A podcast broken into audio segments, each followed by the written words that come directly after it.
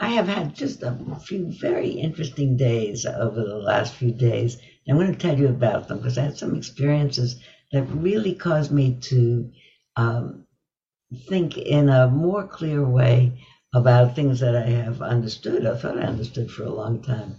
It's very exciting to me that that this is a lifelong process, this business of conditioning the mind to kindness or conditioning the mind to seeing clearly, which is two ways of saying, practicing to have one's heart open and also to have one's mind as alert and clear as it can be.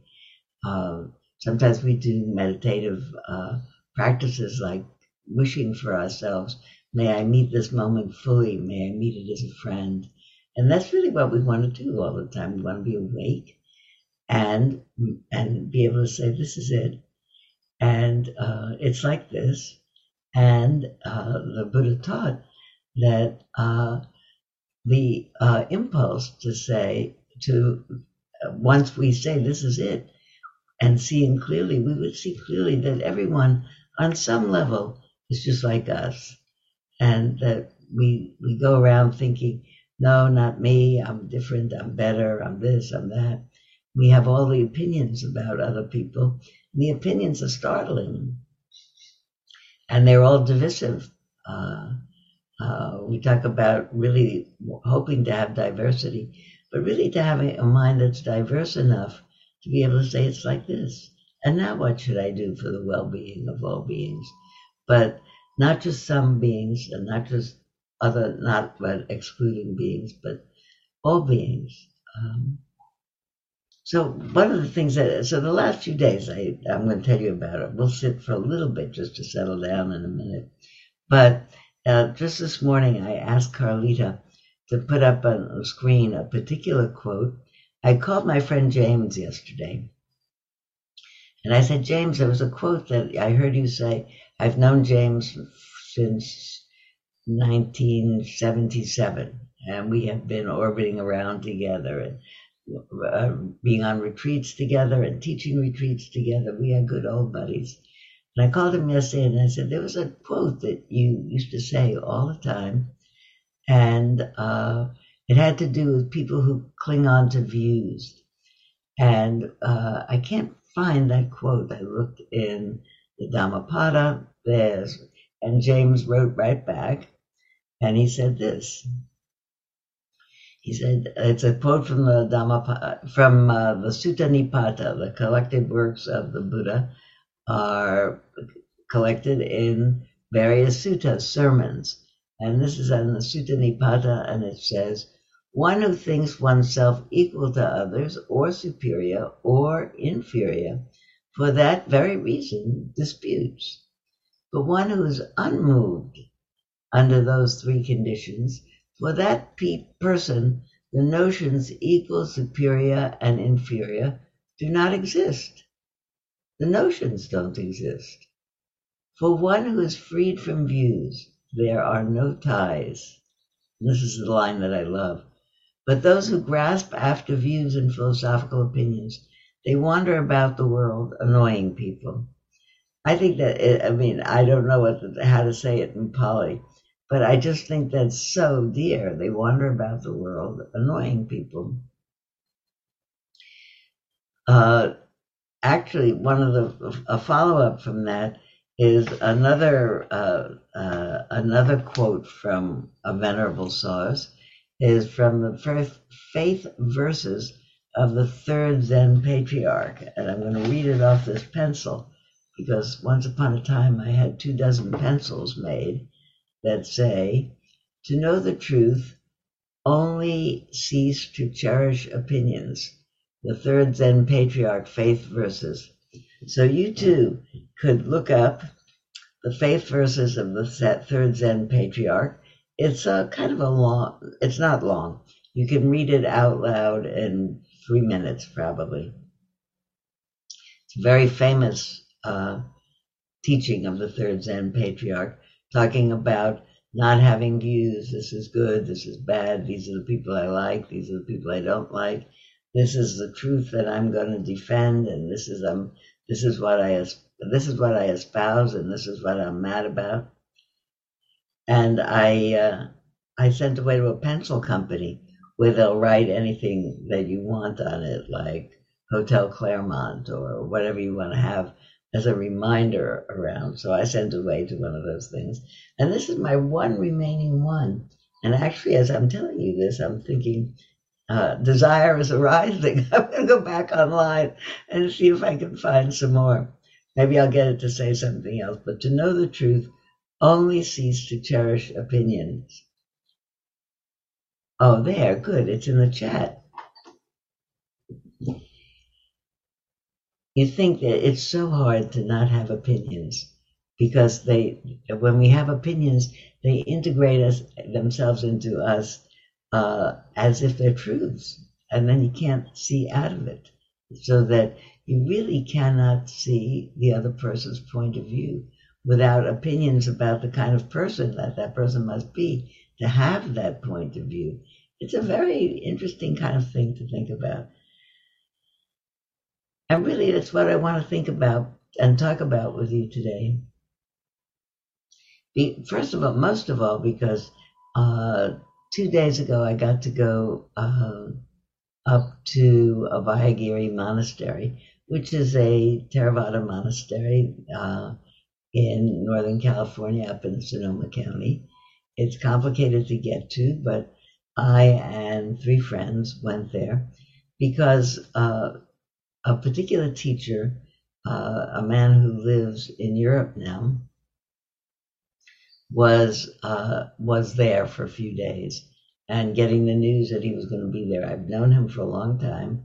He's 2 years older than I am. He is the most high up teacher in the Thai forest tradition, although he is not by birth Thai. I'll tell you a little bit about that in a little bit, which is very interesting to me. He was born in San Diego, I'm pretty sure. I've forgotten, but I think he was born in San Diego. 2 years older than I am. Well, I'll tell you now, because I would say half a sentence. And he graduated from college. I'm not sure. A couple of years went by. He was a school teacher, and he went to Europe because there was a time in his life where his circumstances had changed, and he said, "You know, I really want to think about what I want to do with my life."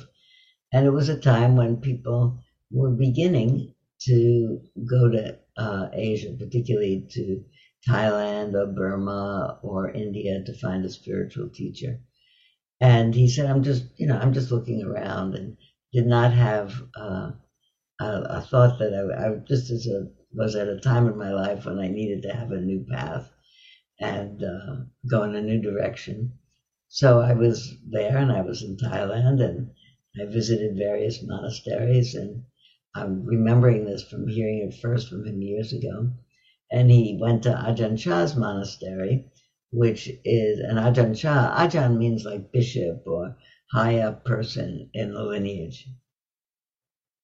So if you could be a novice, and then you're a bhikkhu, which means a monk, and then if you've been long enough, you become an Ajahn. You're just, it has to do with how long you have been in this path, and that you're a venerable teacher means that amongst them you are regarded as in charge.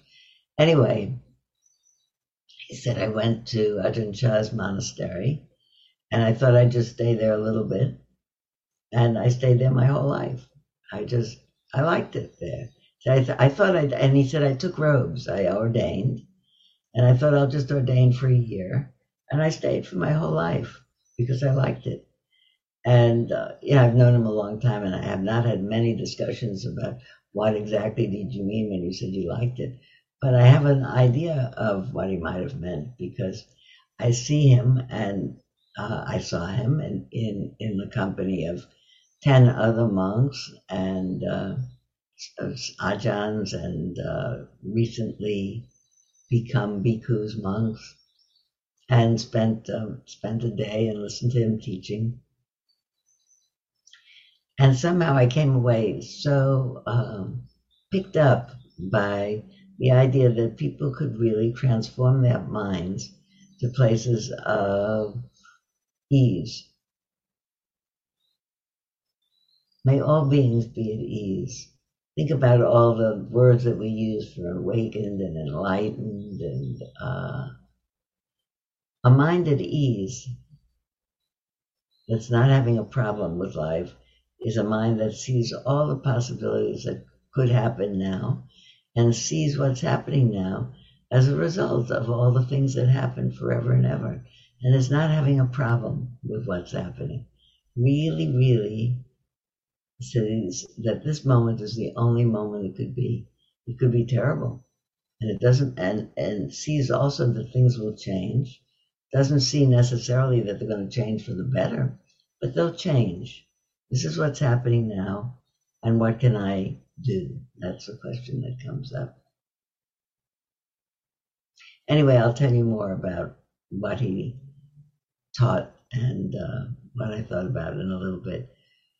But I particularly thought I would lead a meditation that really focused on the four sublime states, the four Brahma Viharas today, because what I really learned, which is, by the way, what I'm teaching myself, what I'm learning these days, is I'm not focusing at all on how was that meditation? Oh, it was great. It was lovely. It was serene. It was whatever it was. It was sublime.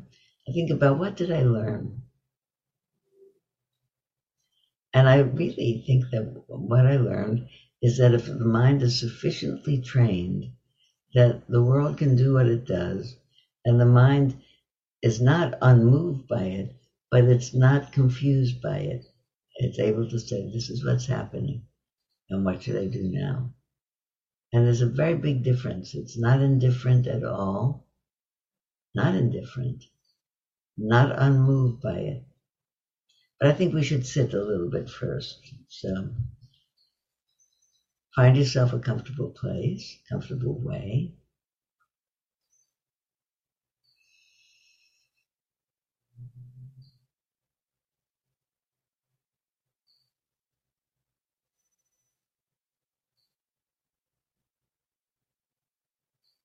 If your eyes are still open, then look at everybody else, just as a say, for a sense of we're all here together. And when you're ready, if you want to, close your eyes.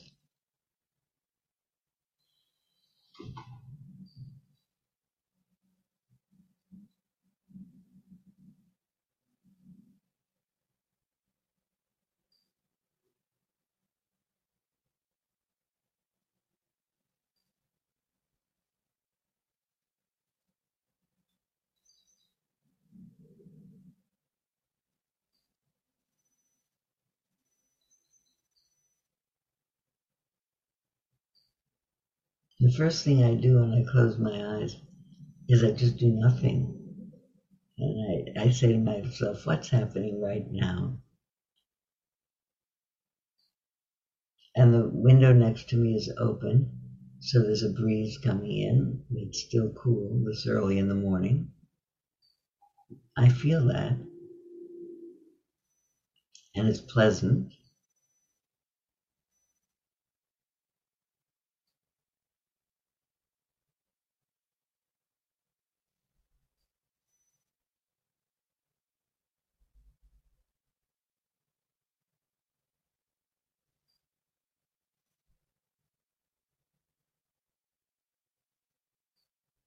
I'll invite you to feel around you, wherever you are. Is it warm or cool? Is there a breeze? You know that all because your skin is always telling you, your body is telling you, the parts of you that are sticking out of your clothes are telling you.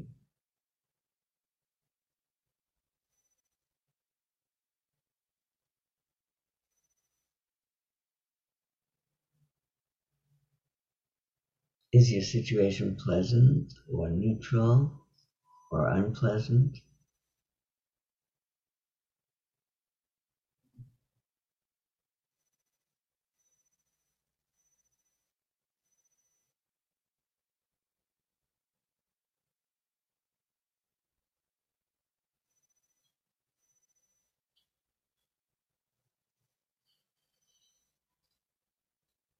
I think later on today, we'll all explore how important it is to be aware of, is what's arising pleasant or unpleasant? Or did I fall asleep and miss it?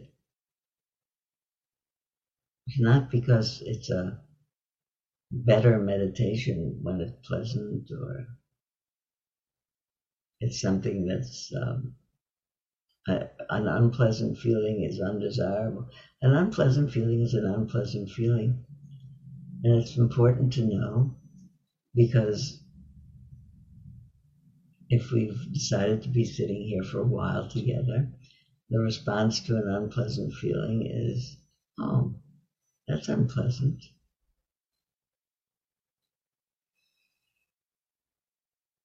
I wish it were pleasant. May it be pleasant soon.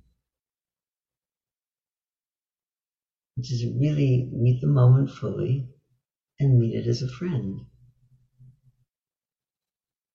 Everything is acceptable. This is what's happening. It's temporal. It doesn't need to be problematic.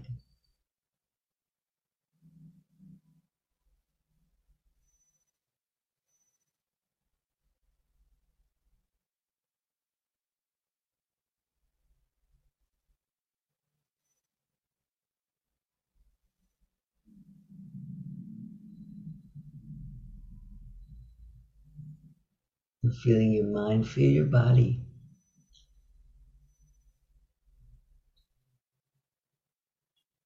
From the top of it to the bottom. Is it quiet?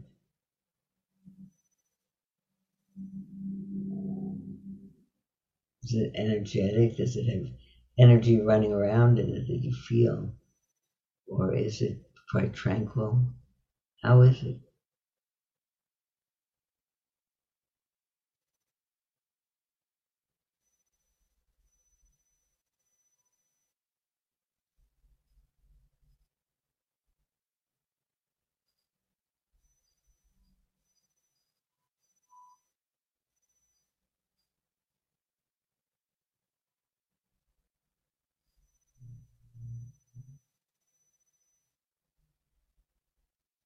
Whatever comes up,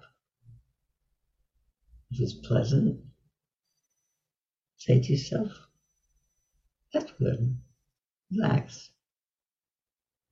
Unpleasant, say that's okay, relax. If you name it with the intention of relaxing, which means don't pick it up and elaborate it. Don't worry about it. Everything is temporal. Everything passes. Sometimes I say that to myself. If I'm sitting and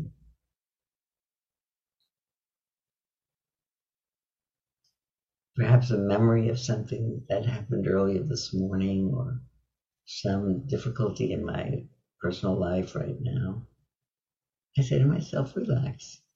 It's going to be okay.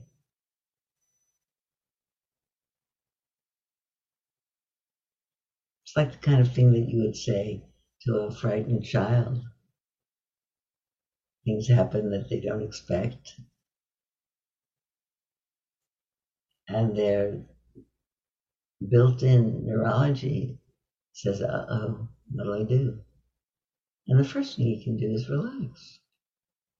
See, what should I do now? Doesn't mean no response. It means appropriate response.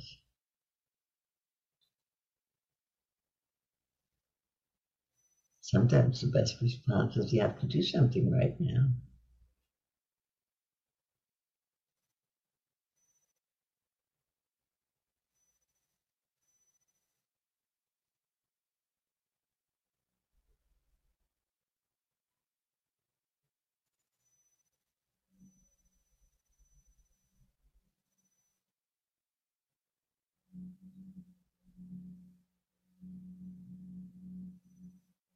I just remembered many, many years ago saying to my teacher, Sharon Salzberg, in an interview, that trying to be a very good meditator, I said, sometimes very pleasant feelings arise in my mind and body as I'm sitting, but I don't hold on to them. I don't do anything with them. She said, well, why not? And I had been trying to be such a good student and you're not supposed to attach. And she said, that's not attached. Notice them. And then wish them for other people. Whoa, I feel good. I wish other people felt good. May all beings feel good. That doesn't disturb the mind or confuse it. It notices what's happening and it does appropriate action.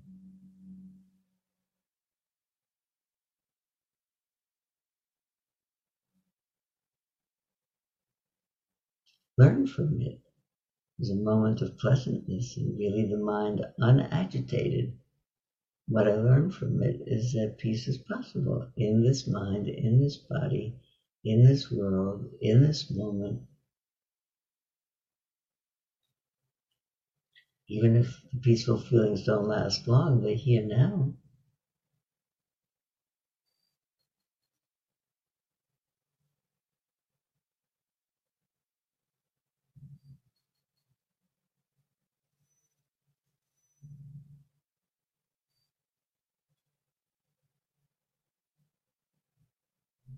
When the mind is untroubled by what's arising, it's really free.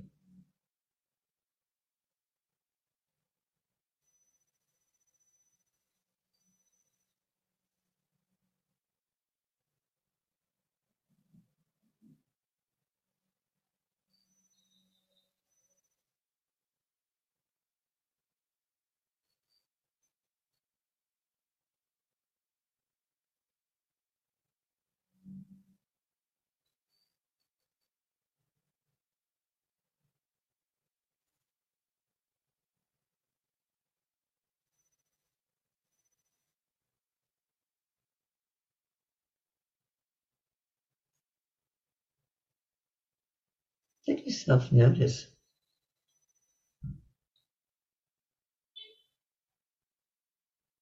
with each passing breath, and when the mind is untroubled, if it's untroubled,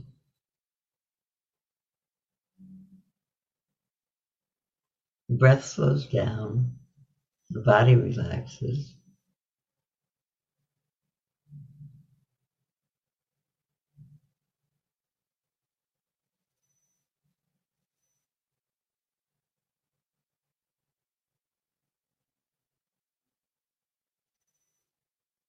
There's not so much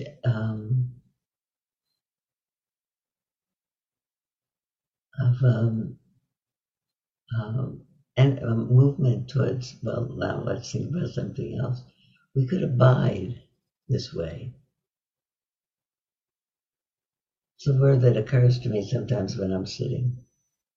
I think, okay, now what? Now abide.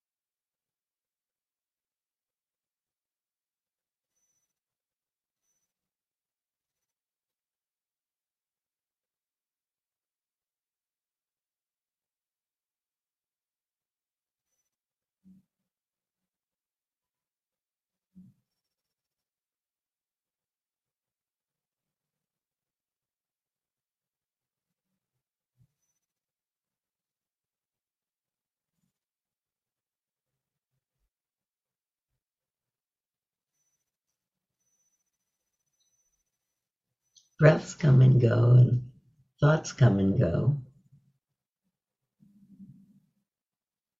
And if they don't startle the mind into any kind of planning or thinking or stories or opinions, you can just abide peacefully. This would be an example of equanimity. Or this would be a place of mind abiding. Equanimity doesn't mean that it doesn't register or that it doesn't have feelings. It means it rests in a certain kind of baseline steadiness, alert, present, poised to respond with goodwill or with compassion or with joy.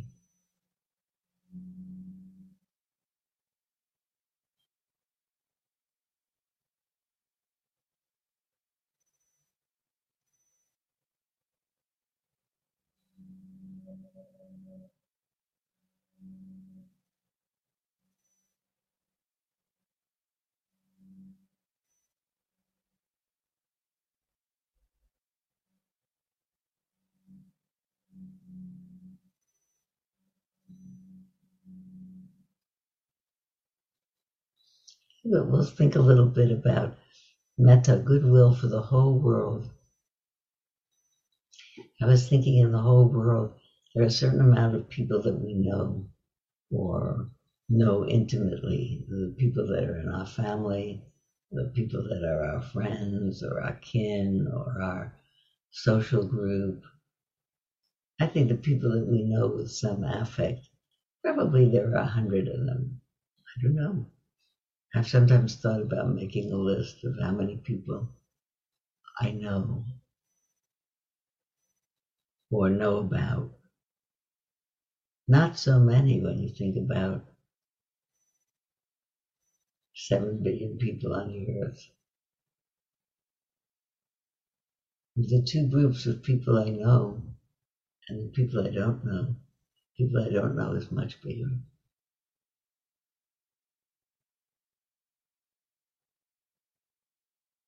To the degree that your body feels and your mind feels at ease right now, and you wish out of natural concern and care of yourself, and indeed love for yourself, may this feeling of peacefulness continue to pervade my mind and my body. May I be peaceful and happy and come to the end of suffering.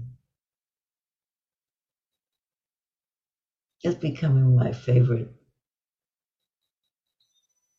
loving kindness line. May I be peaceful and happy and come to the end of suffering.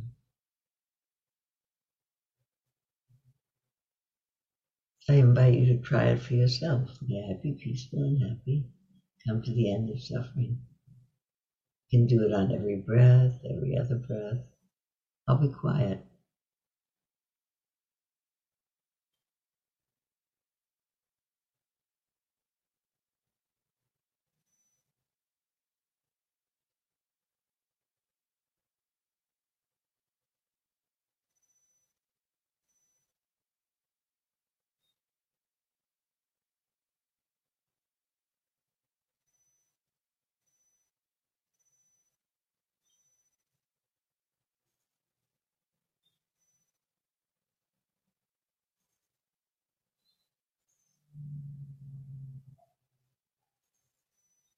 Feel how your body feels when you think that, and how your mind feels when you think that. And then think about all the people on this whole planet that you don't know. See what comes up in your mind as you imagine that. All the people I don't know.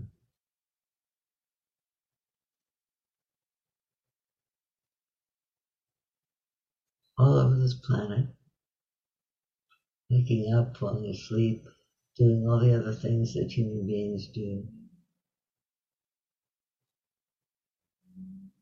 who wish, as we do, for peaceful, happy contentment in their life. Not to be frightened, not to be in pain. See what happens. I'll be quiet for a few minutes. What your mind does with impulse may all beings everywhere be peaceful and happy and come to the end of suffering.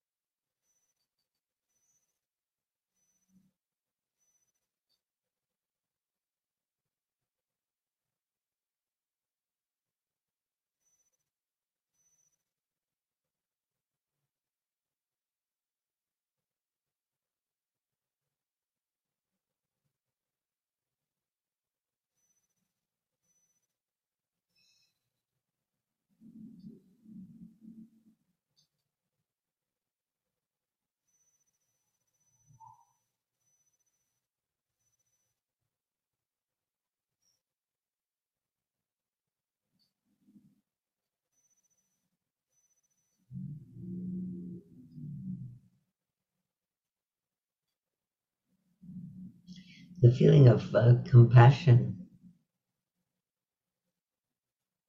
is what comes up in the mind when it encounters the thought or the actuality of a person who is in some need of aid, who's in pain from something,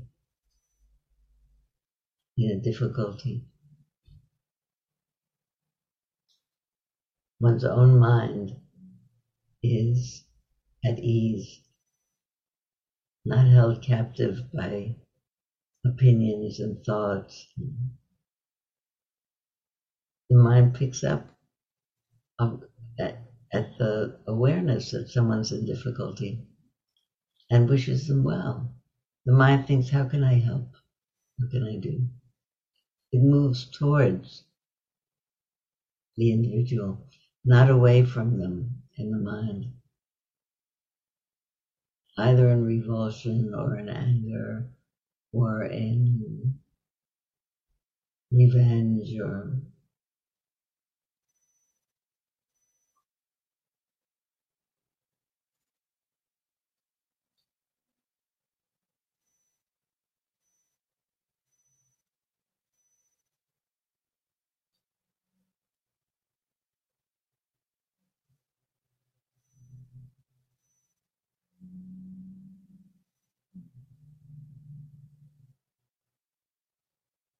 may be well. May your pain be eased. May your pain pass.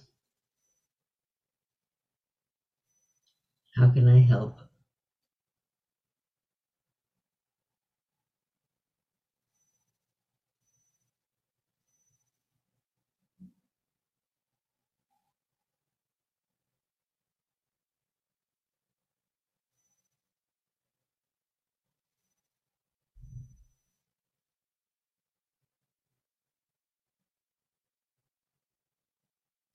It's hard for the mind not to get startled by the awareness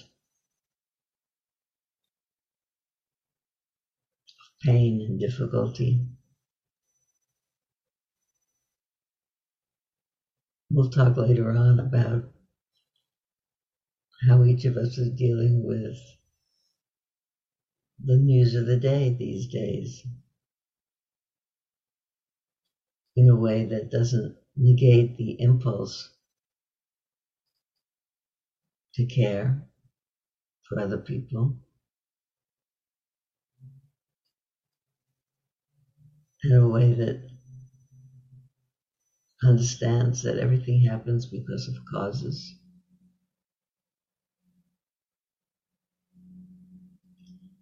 And finds ways to respond to pain.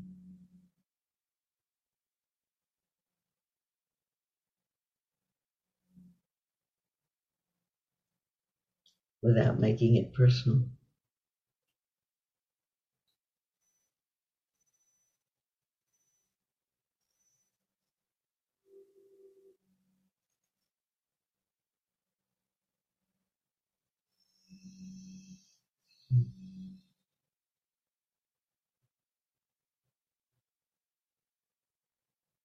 I find that when I feel myself about to move to the category of empathic joy, I smile before I even think of people for whom I will wish for them. May your good fortune continue.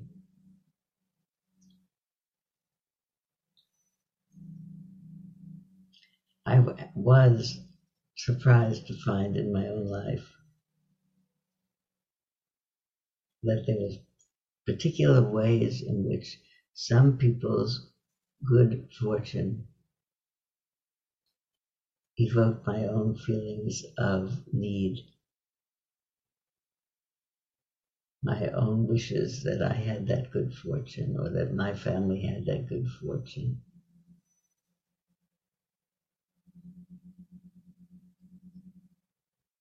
It was humbling for me to find that my inner response of joy in response to the good fortune of friends of mine was sometimes jealousy. Not that I didn't wish them well, but I wanted it too, whatever it was that they were getting. It turned out to be much harder to actually genuinely feel, may your joy increase. May it continue.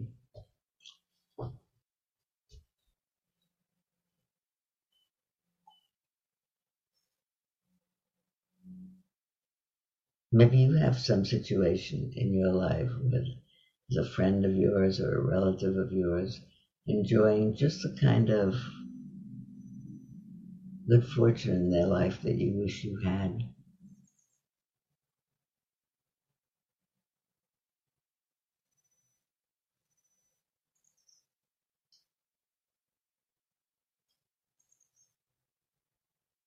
I actually do not say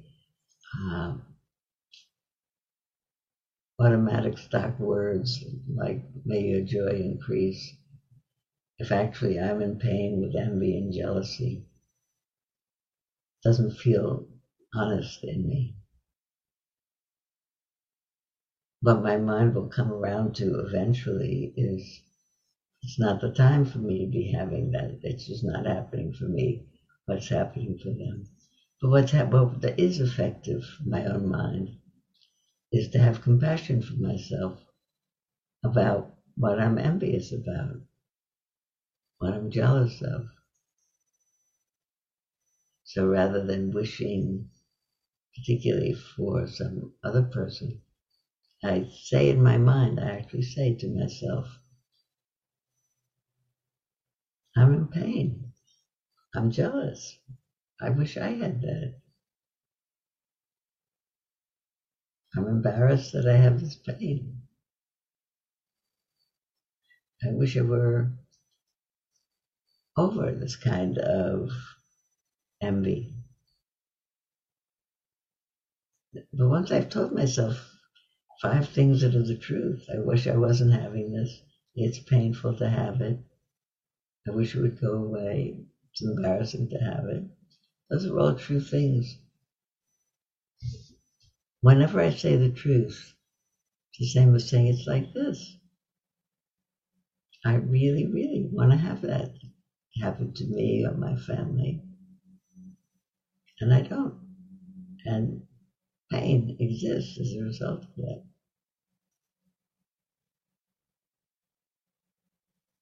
I say to myself, sweetheart, you're in pain. Relax. Relax. Everything that arises passes away. This is going to change. May it change soon. In the next minute that we sit together,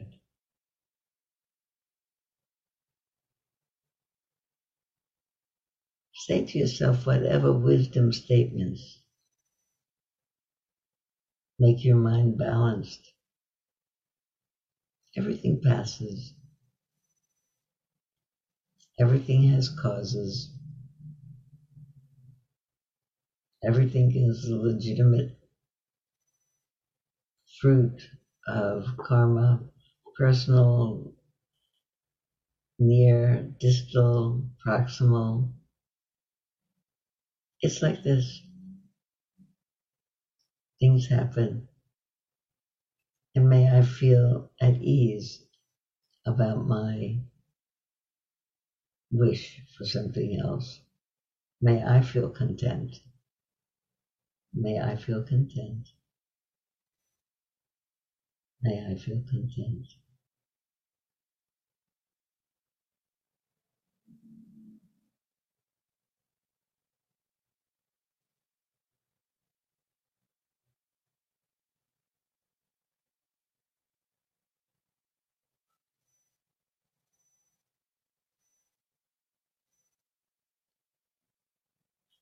Use the next minute or two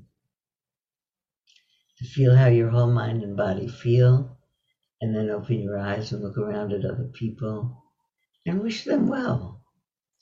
Everybody was thinking about themselves and thinking about you and wishing themselves well. Everybody wants to be content. Everybody wants to be at ease.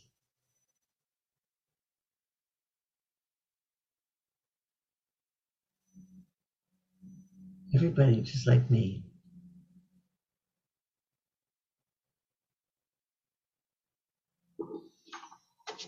What I'm doing is, and you could do it as well, of course, is use this minute to look at everybody online and be wishing for them and yourself. May all beings be peaceful and happy and come to the end of suffering, which would include all of us.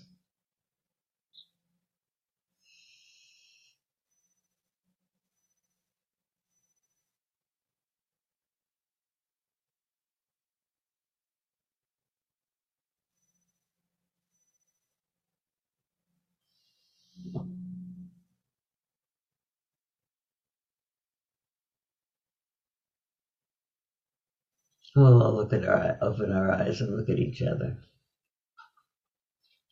I have to move my pages so I can look at everybody.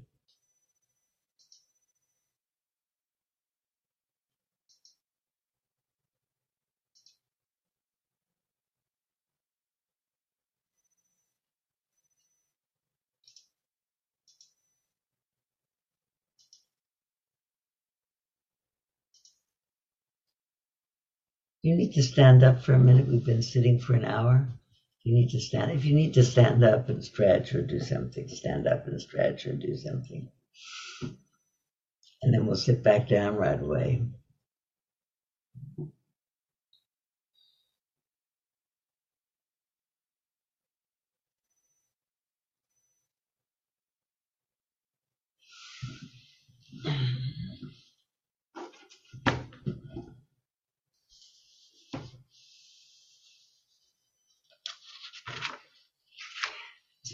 It's very interesting for me to notice how when my mind is in a particularly buoyant mood, that's a good word, buoyant, I should use that a lot, when my mind is in a particularly buoyant mood, it remembers, my memory gets much better,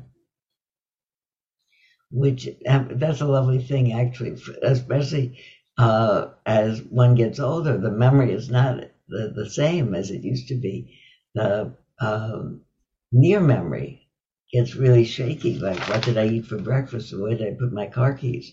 But the things that I've done in my life, or memorable moments, all of a sudden pop in from all over. As I said that, if you're sleepy and you need to stand up and wake yourself up, I had a teeny memory. It's a memory, and it's a teeny moment, and it's a long, long time ago, and I haven't thought about it. And I don't know when the last time I thought about it, or if I ever thought about it. But long, long ago, 30 years, let's say, I was teaching a retreat, and there was a man who came on retreat who was standing all the time. Actually, maybe I was even sitting at the retreat and not even teaching yet, way back 1980, maybe. That's 40 years ago, okay. And there was one particular young man on that retreat who would come in and sit down, and the sitting would start, and quite soon he'd be standing up. And the teachers had given the instruction that, we'd be sitting for 45 minutes or however long. But the understanding was that if you were sleepy, one of the things you could do was you could stand up. And it doesn't cause any kind of an upset in the room to stand up. Stand up and stand still. You don't fall asleep standing up. And then sit back down again. And this one young man stood up quite soon after we were sitting, and he stood the whole hour. And then he did the walking practice, and then he came back, sat down, and soon stood up again. And I came to find out way later, maybe after I was just in teacher training at that point, that this youngish man was a college student who somebody had said this would be a good retreat to go to, and maybe he got course credit for it, so he went and stayed, and he had no idea that it was going to be in silence, and he didn't know that it was on top of that such long silent sitting day after day after day. And I guess he was taking a course, so he had to take the course. He had to stand the whole time. And at the time, I don't know if I felt compassion for him. I don't know what I felt. It was sort of odd. I couldn't figure it out. And all of a sudden, it's 40 years later, and I'm thinking, I wonder what happened to him. I wonder if he stayed doing this kind of practice. I wonder if he followed up after that. I wonder if it did him good. I wonder who he was seeing as his personal check-in teacher. I wonder if he got good guidance. I hope he's well somewhere. And that all happened in a microsecond, that bunch of thoughts, when I said, stretch if you're tired. And then I remembered out of the collective mind. So that's a long time ago. And I don't remember at the time having compassion for him. I remember being interested in what he was doing. I thought, oh, it's nice that I have this chance right now to think about him and wish him well. Wishing well for people picks up your mind. You feel better if you do it. That's one of the secrets of the mind, that wishing well to other people. The principal beneficiary of the practice of blessing is the blesser. That's a nice way to say that. I made a list somewhere of points I want to make in a day-long teaching. I think it's the last teaching that I did, which was 2 days long. The points I want to make, because, as you know, I teach and I have notes about what I want to say, but then I say something else, and something else. So I do have usually a list that says points I want to make, and one of the points I want to always make is the principal blessing, beneficiary of the practice of blessing is the blesser. And from that, the coda, the addition to that, corollary is what you call it, the corollary to that is that it's not really, people often come and say, I can wish well to other people, I can wish well to everybody in the world, but not to myself because I have a bad feeling about this or that or that or that. And I feel really bad for them that someone has that much of a bad feeling about themselves. But I think to myself, I'm glad that that person is there and trying. And I tell them, it's really not possible for you to be not being compassionate to yourself, because the wish for compassion can't be made, it's coming through your mind.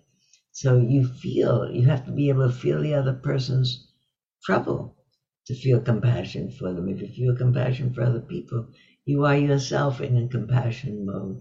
You are a compassionate person who, for different reasons, isn't able to take it in yourself at this moment. But don't worry about your ability to take in, to be compassionate, because you are.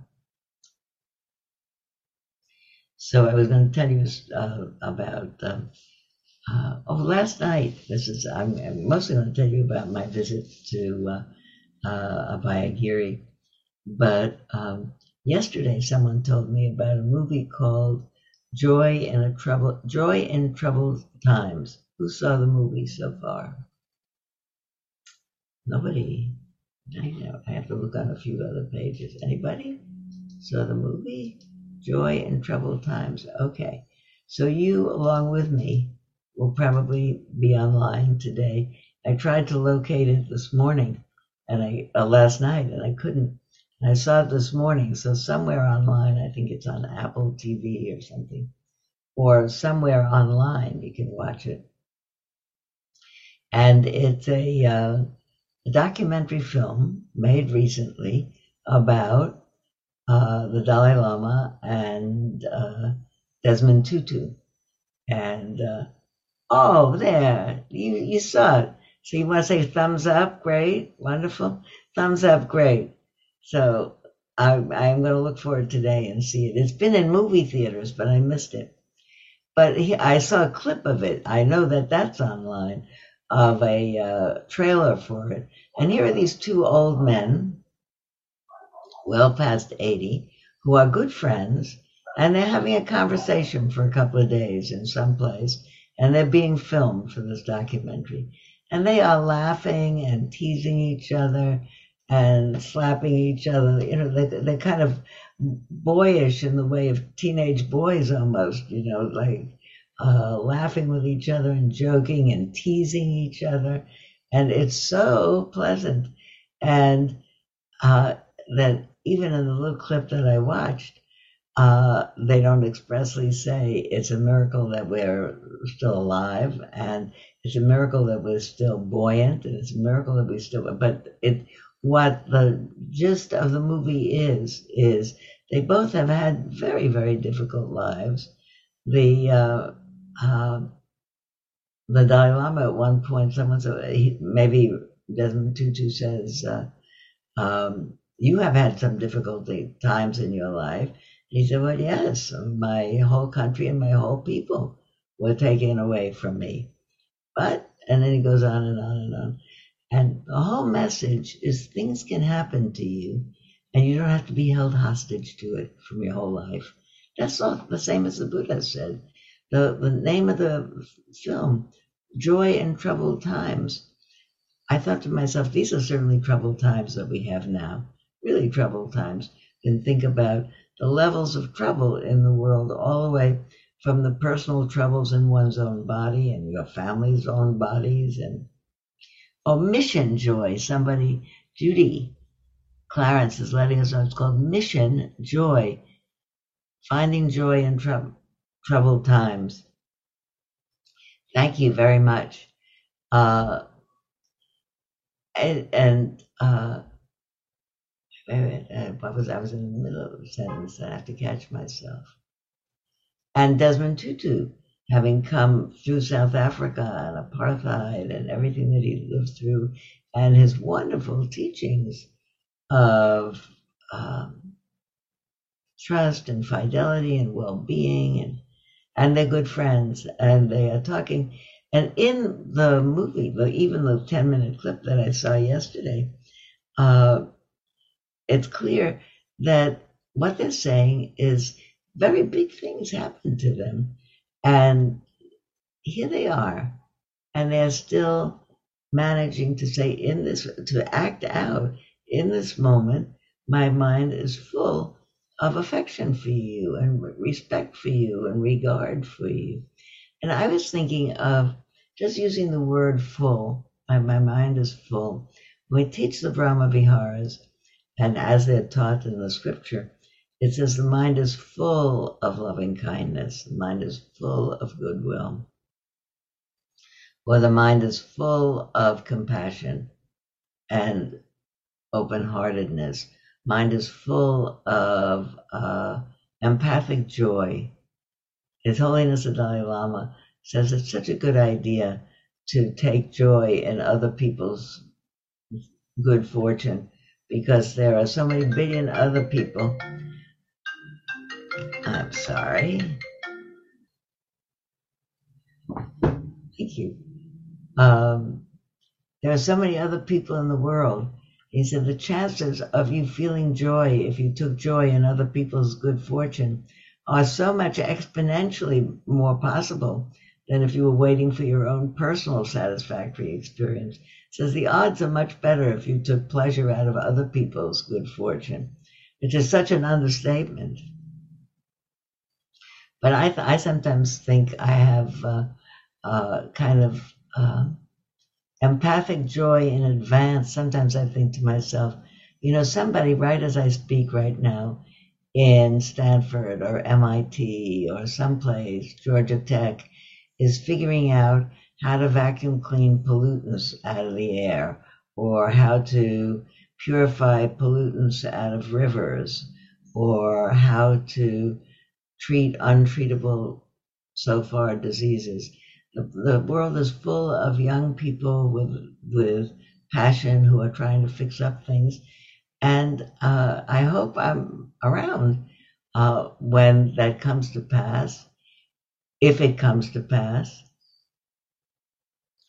it does not mean that I'm not very concerned about the future of the planet. Or concerned is the wrong word. The planet is in trouble. It's heating up, and it's heating up dangerously. And I do the math on that. I won't be here when it heats up disastrously. But I have a great grandbaby, another one that's going to get born in November, and he's going to have to live a whole lifetime with a heated up planet. And so I have feelings about that and all the other babies that are getting born today and tomorrow and the next day. But I also have a feeling I don't know that that's going to happen. So, it doesn't look good for it not happening right now, but I don't know. And since I don't know, I can do the best I can to not add any suffering to an already suffering world, and not confuse my mind into not seeing the strawberries in my world. Doesn't mean that doing nothing and pretending that it's all fine. Not all fine.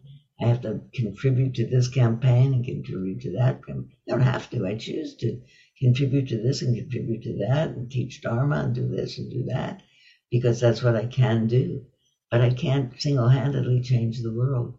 But I can also work on my own mind so that it stays clear enough to keep hope alive in it.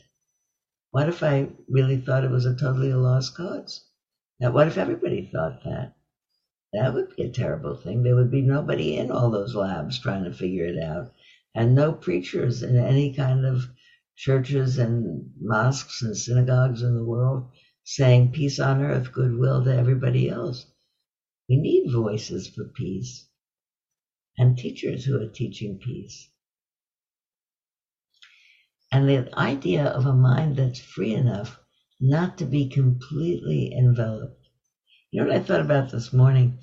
When I was thinking about some of the lines used to describe Brahma Viharas, the mind is totally full of goodwill or completely filled with compassion, or completely filled with joy. So that's three completelys, you know, in the one mind. But I think it's completely filled with equanimity that comes because it's completely filled with wisdom, is how it works. That the equanimity maintains the wisdom, and maintains the wisdom so it doesn't get knocked over, doesn't remember. The wisdom is, the fundamental wisdom, is that everything is temporal, everything is changing, and then everything is interrelated. Things happen because of a cause. The world is in the kind of the shape that it's in because of things that people have done, things that human beings have done. And they could change what they're doing, and the future could change. They'd have to wait for a long time. I'm just thinking that it was an odd thought that came in my mind.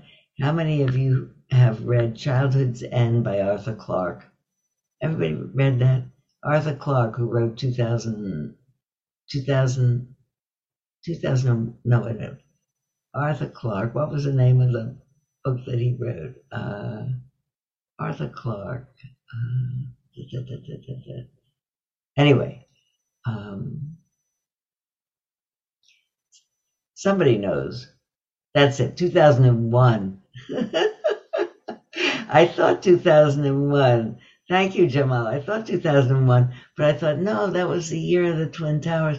But 2001 was also the year that Arthur Clarke wrote, published A Space Odyssey. Why was I going to tell you about Arthur Clarke? Oh, because he also wrote another book called, I don't remember what that was, maybe Childhood's End. And it's a book about, I think it is Childhood's End. It's a book about on one morning, everybody on Earth wakes up and there's a big spacecraft over Moscow and Paris and Washington and London and every major, 7 major cities in the world. There's a spacecraft. Spacecrafts are big, huge spacecrafts, and they're not doing anything. They're just sitting up there, and they don't let on what they're doing. And of course, all the countries are immediately amazed because, uh-oh, and they're all there. And I don't even remember the end of the book, but I remember that the first move they make is they start to talk with each other here, like, what are we going to do?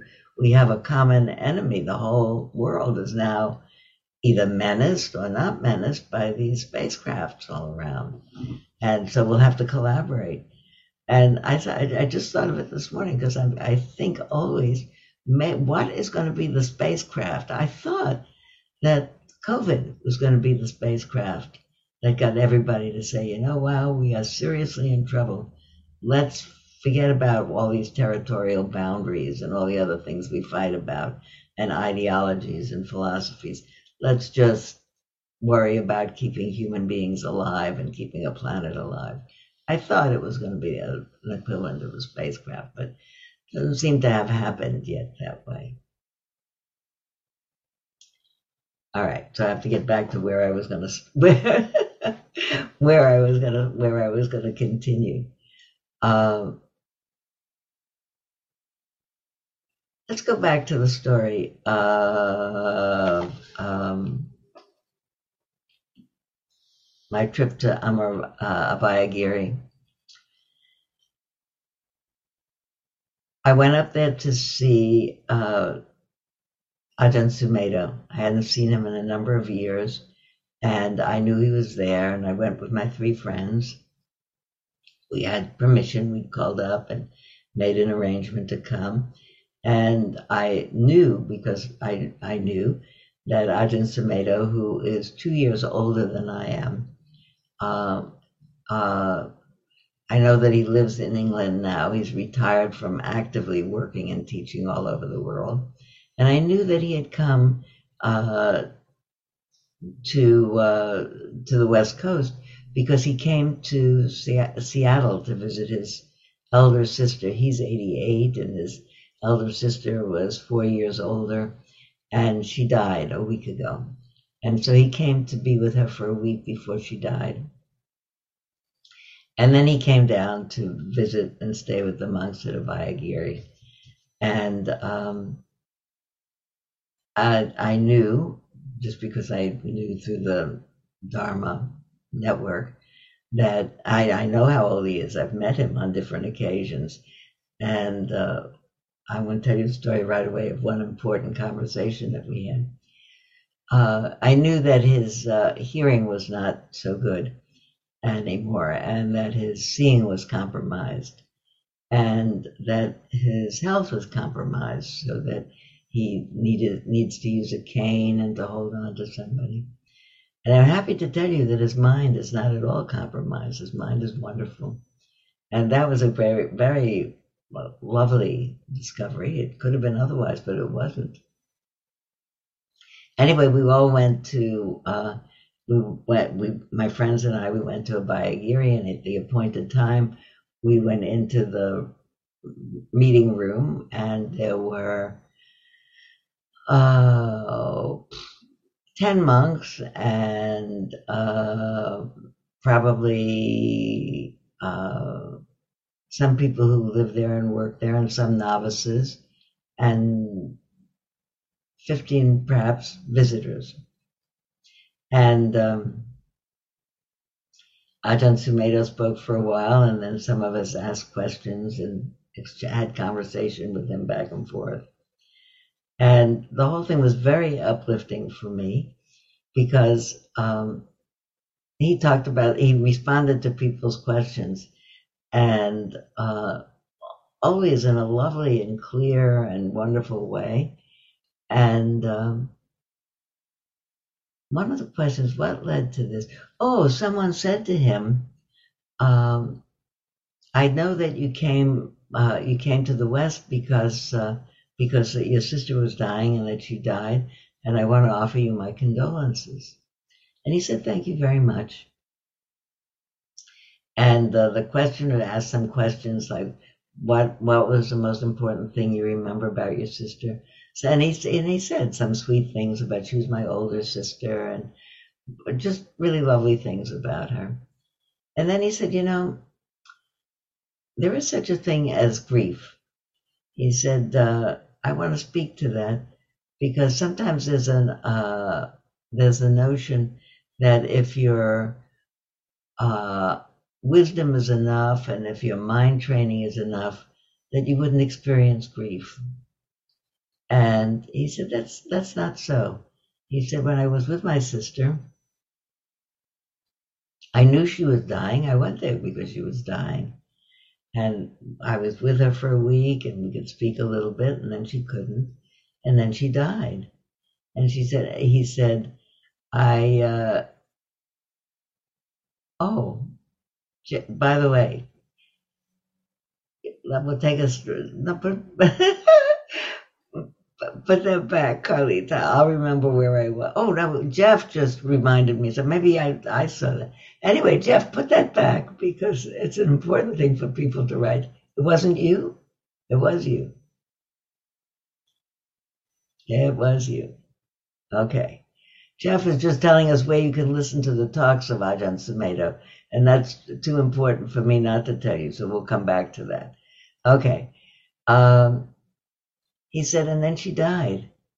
And he said, and I had tremendous grief, because the experience that somebody that you love is really gone. And you feel it.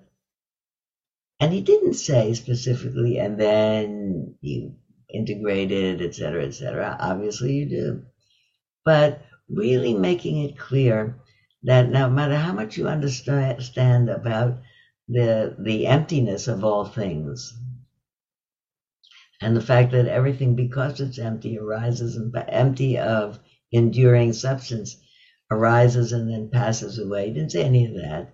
And clearly here he is a week later, and he's talking about his sister affectionately. And he said, but there's such a thing as grief. That's what human beings feel when someone that they love, dies. And I like that so much, not the idea that somehow, if you somehow understand this is arising and passing, that we are, after all, human beings. It's in the category of someone asking the Dalai Lama. I also had the good fortune to be in Irvine, California, in 1987 or 89, the year that it was that the Dalai Lama got the Nobel Peace Prize. And nobody knew that that was going to happen while we were there. And he gave talks several nights in the Irvine Auditorium, huge numbers of people there. And one morning, we woke up to the news that the Nobel Prizes had been announced, and Dalai Lama had gotten one. So it was really a special thing to hear him talk. And that night, I was in that auditorium, and he's giving a talk. And people were coming up to a microphone, 2,000 people in the auditorium, coming up to a microphone to ask him one by one questions. And the most enduring in my mind memory, here he is sitting alone by himself on this big stage, on a big, comfortable chair. And one by one, people are coming up and talking to him one-on-one. And someone came up and said, do you ever get angry? And he said, of course. And you can see the whole, 2,000 people startled. He said, of course. He said, something happens. It isn't what you wanted. Anger arises. Ah, I didn't do it well. He has, but it's like that. But he has another kind of a laugh that he laughs. That's very well. Ah.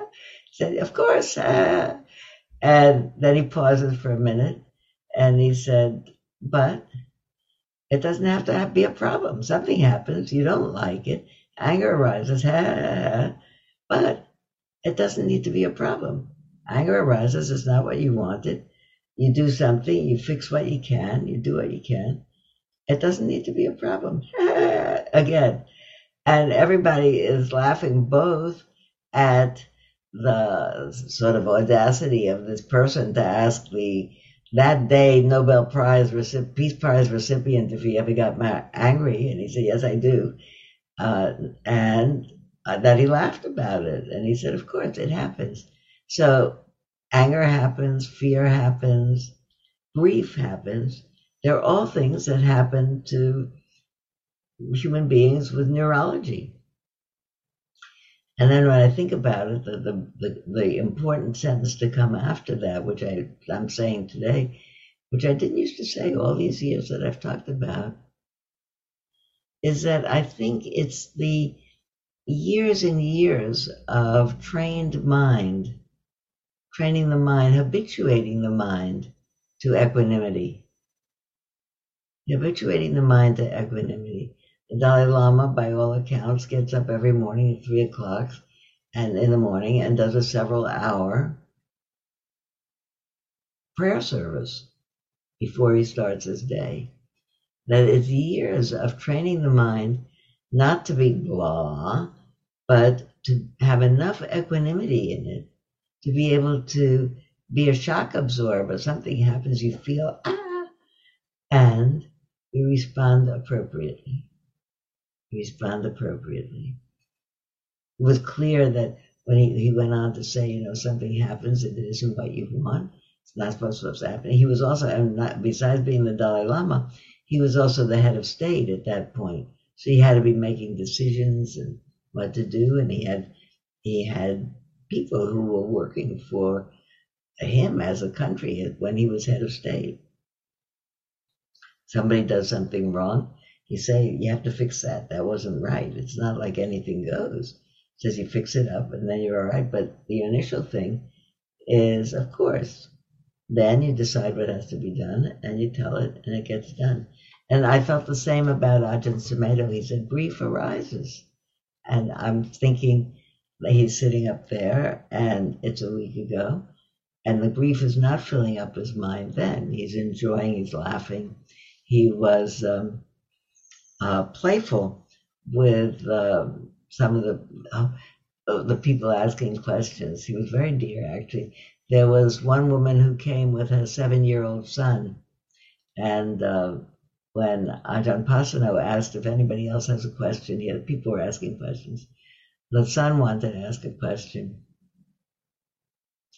And this little boy asked, "Do you believe in aliens?" So everybody else laughed. I mean, here are all these people with a venerable monk, and do you believe in aliens?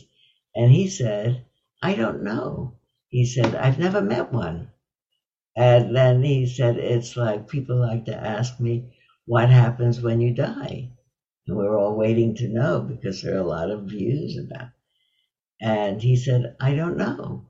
He said, "I haven't died yet," which I thought was wonderful. That I don't know, because I haven't died yet. There's a lot of opinions, views and opinions around about what happens. And a lot of doctrinal discussions about what happens and how it works and how it doesn't work. But they are all views and opinions. Who knows? And he was quoting Seung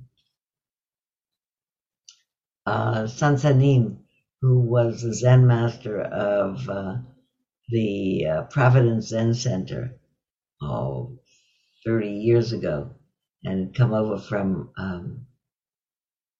It's a wonderful story for you to know anyway. Seung Sahn Sunim was a Korean acknowledged teacher, Dharma teacher in Korea. And he came to the United States and somehow ended up in Providence and didn't have a job. So he got a job in a laundromat near... I guess it's Brown that's in Providence. There's a big university in Providence. I think it's Brown University is in Providence. And so he's working in the laundromat, and a lot of students were coming to the laundromat, and they'd ask him a lot of questions. And he seemed to be so much of a sage after a while that they set him up in a house in Providence, and he then carried on as the head of the Providence Zen Center until he died a lot of years later. It's a wonderful story. The author, Stephen Mitchell, was one of the students at the Providence Zen Center for some years. It's also interesting about how everything happens because something else happens, and the karma of things. This one was there and that one was there. It's interesting to me that I was there on that morning when the Dalai Lama said, "Of course, things don't go the way you want. Anger arises, but it doesn't have to be a problem." And then I was there. I was so happy to have been there to hear Ajahn Sumedho say, "Grief is a real thing. It happens. You don't decide to be grief-stricken. It happens. You don't decide to be hysterical either. You don't decide to be terrified. And you can't meditate yourself out of terror. Those are things that happen to animals when they feel jeopardized."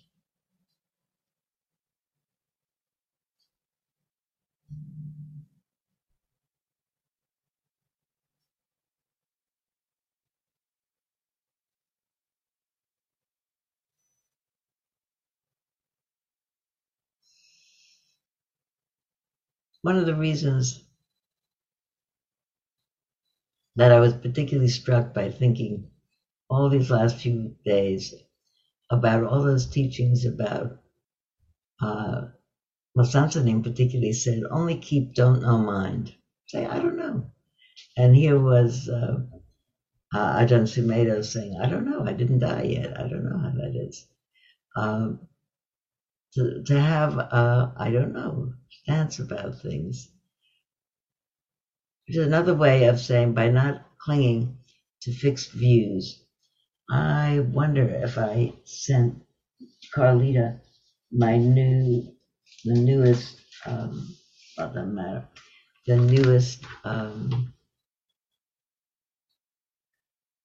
revisionist version of the Metta Sutta, which I send it? You saw it. We had it. Do you see it, Carlita? Is it there? Let me locate that again. Okay. Because I feel all of a sudden very good about having written it. Because I was a little bit hesitant. I mean, change of sutta.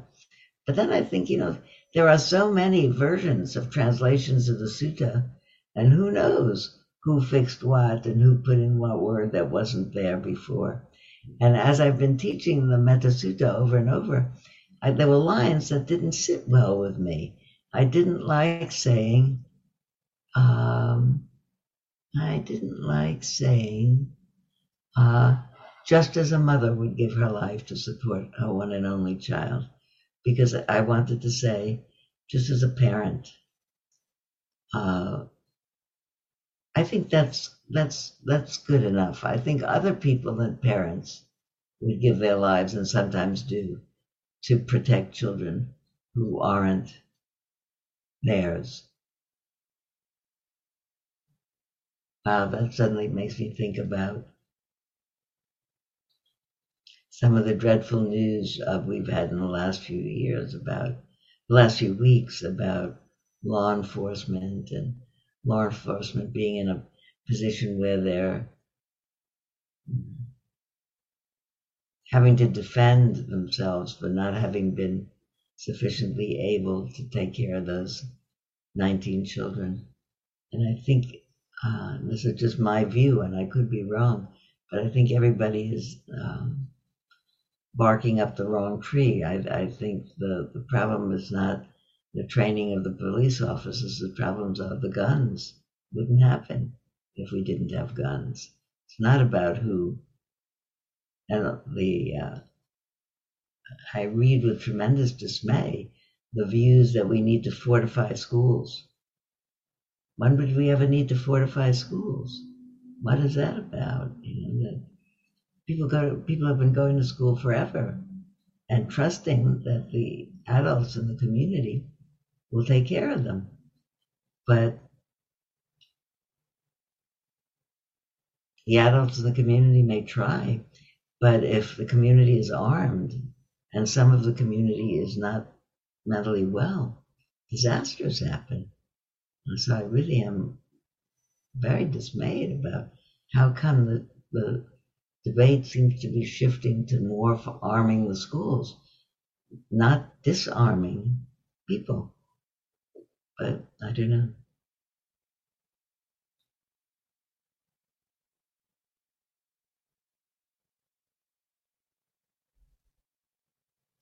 Maybe that's enough talk. Well, I don't know if I talked about I want to make one more point, and then I'm going to ask you to talk to me about what are you thinking about. So I told you about by not clinging to fixed views, and we talked about Ajahn Sumedho.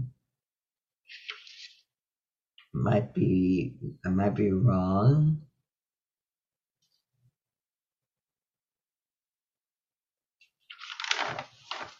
And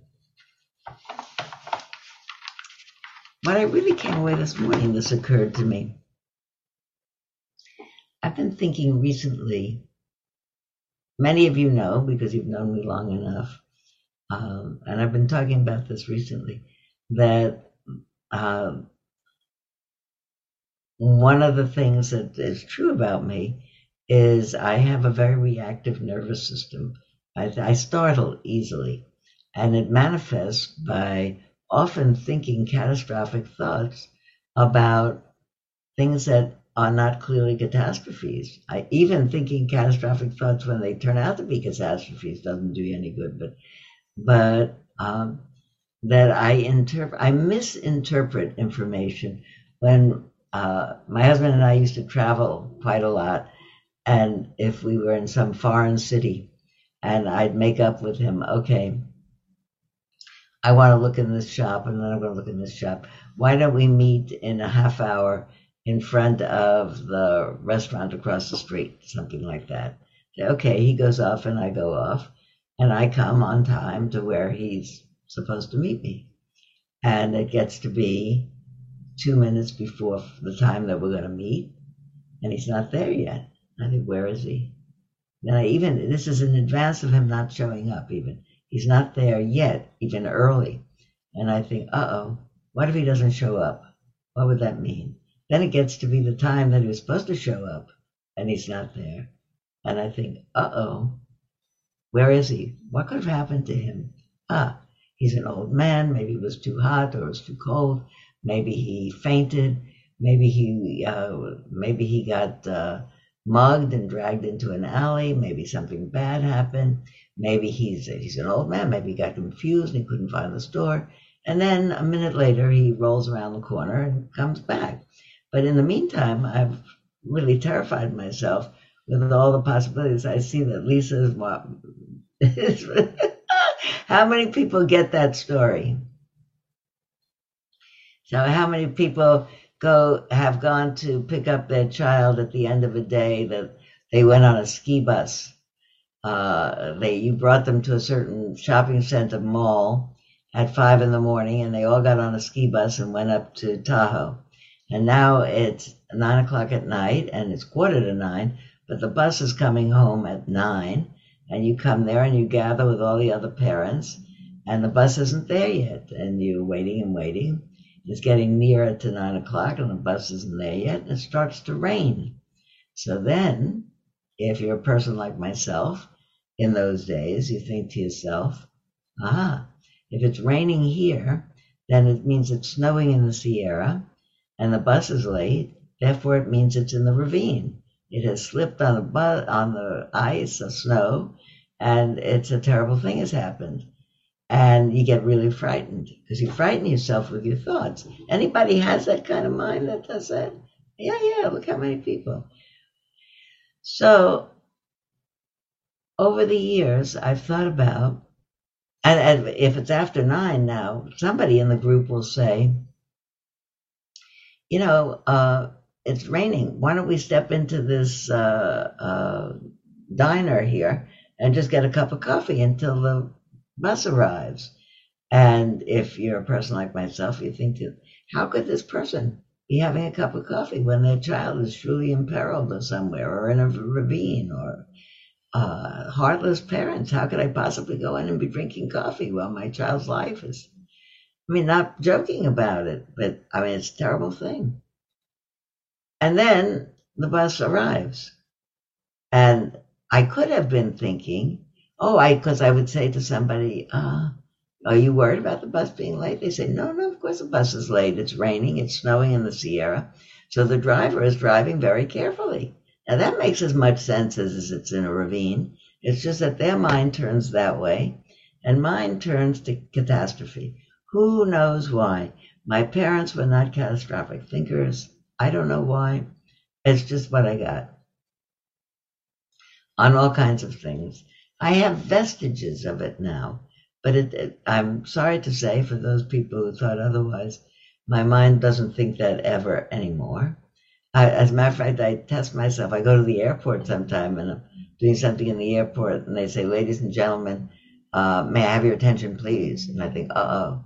Then what they always say is, please keep your luggage right close to you and be sure that nobody tampers with it. They don't say anything about we've just had a crash or we're under fire or anything. It's the same recorded announcement about the luggage every time.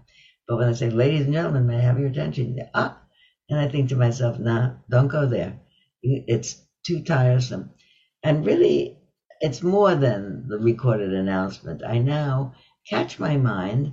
Something happens on the phone. Somebody says this or that or the other.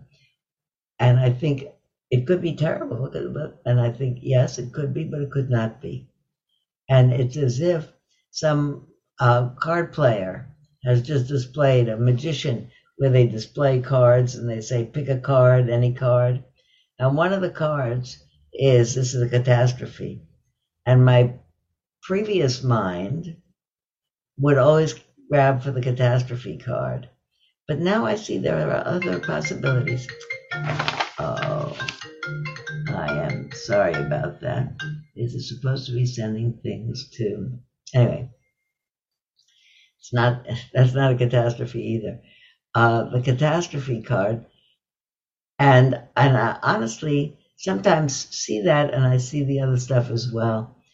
There was another image that I used to use for many years, and if you don't know it, I'll tell it now, because I always knew that my mind has the possibility of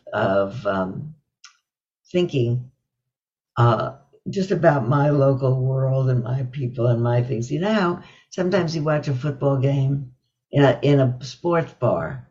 You'd be watching a game here, so-and-so, and the bartender...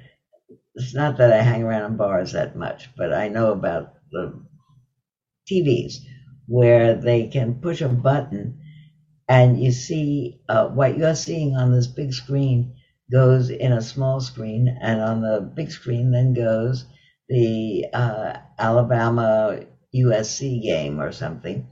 So you can see what another game is playing, or you can see Navy-Army game.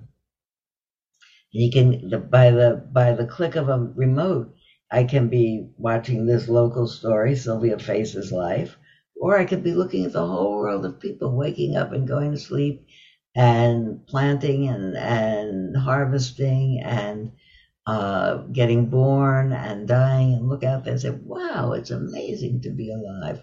I have that possibility. So do you. We could think about our local stuff, or we can think about the whole world. It's amazing what's going on. And that we mostly think about our little piece of the world and worry about it. And I have to think about my piece of the world. Both of those calls were from my family. I'm happy to tell you that I didn't even think that anything was the matter with them. I just thought, why are they calling me on a Wednesday morning? They probably forgot that I teach on Wednesday morning. But I'm happy to say I didn't have a bad thought about it.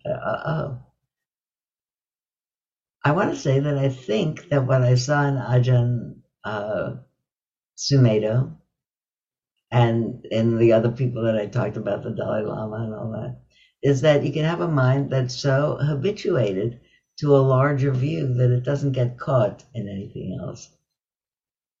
The thing is to not be caught, not be held captive by any particular story or any particular habit or any particular view. The end of the Metta Sutta. Carlita, did you find it? Would you read us the last paragraph by not clinging? Absolutely, I'd be happy to. This is said to be the sublime abiding. Yes, and you wanted the last part. This is the sublime abiding. By not holding to fixed views, the pure-hearted one, having clarity of vision, not confused by sense desires, is not born again into suffering. Thank you very much. By not clinging to fixed views, it's this way that the Buddha is saying what Seung Sahn Sunim said about only keep don't know mind. That what the Dalai Lama said about, fear arises, anger arises, it doesn't last. Ajahn Sumedho said, grief arises. It's okay. It's the response of the body to the moment. There it is. It's the end of the Metta Sutta. So the last thing to say is there was a man who's dead now. His name was Punja, and he was an Advaita teacher in Lucknow in India.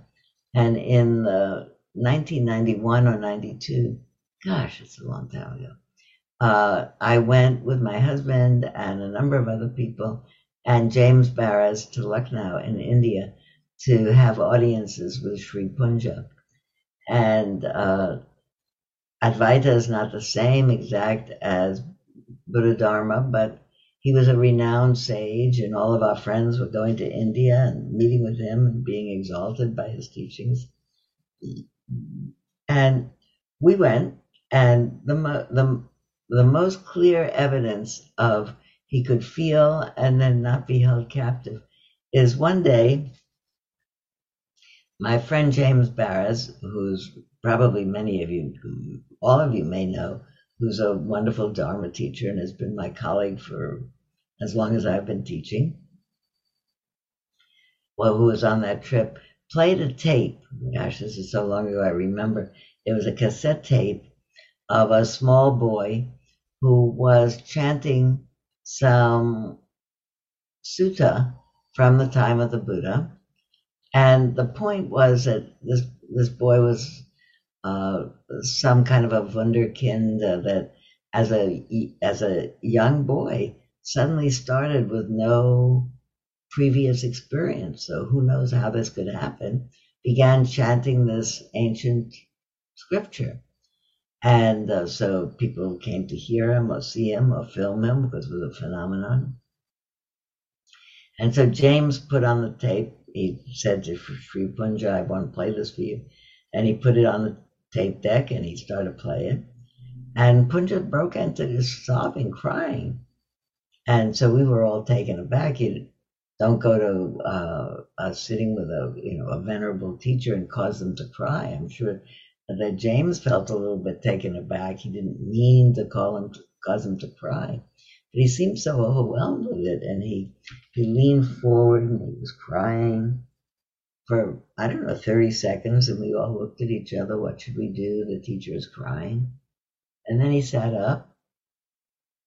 He looked around, and he said to the person sitting right behind me, the end of a conversation from the day before, he said, so Ed, did you manage to get your tickets to Bodh Gaya at the train station?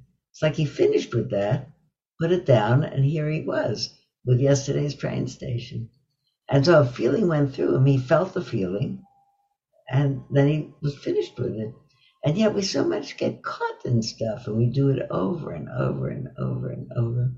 Anyway, just this morning, I wrote it here on the bottom, mentioned about Sri Punja, so I did. Anyway, I thought I'd be finished way earlier, but I really feel myself quite exalted in my determination that this is the right practice for me to be doing for the rest of my life. And so I feel a little bit like I want to be that messenger for you. And we have 15 minutes for people to say something or ask something.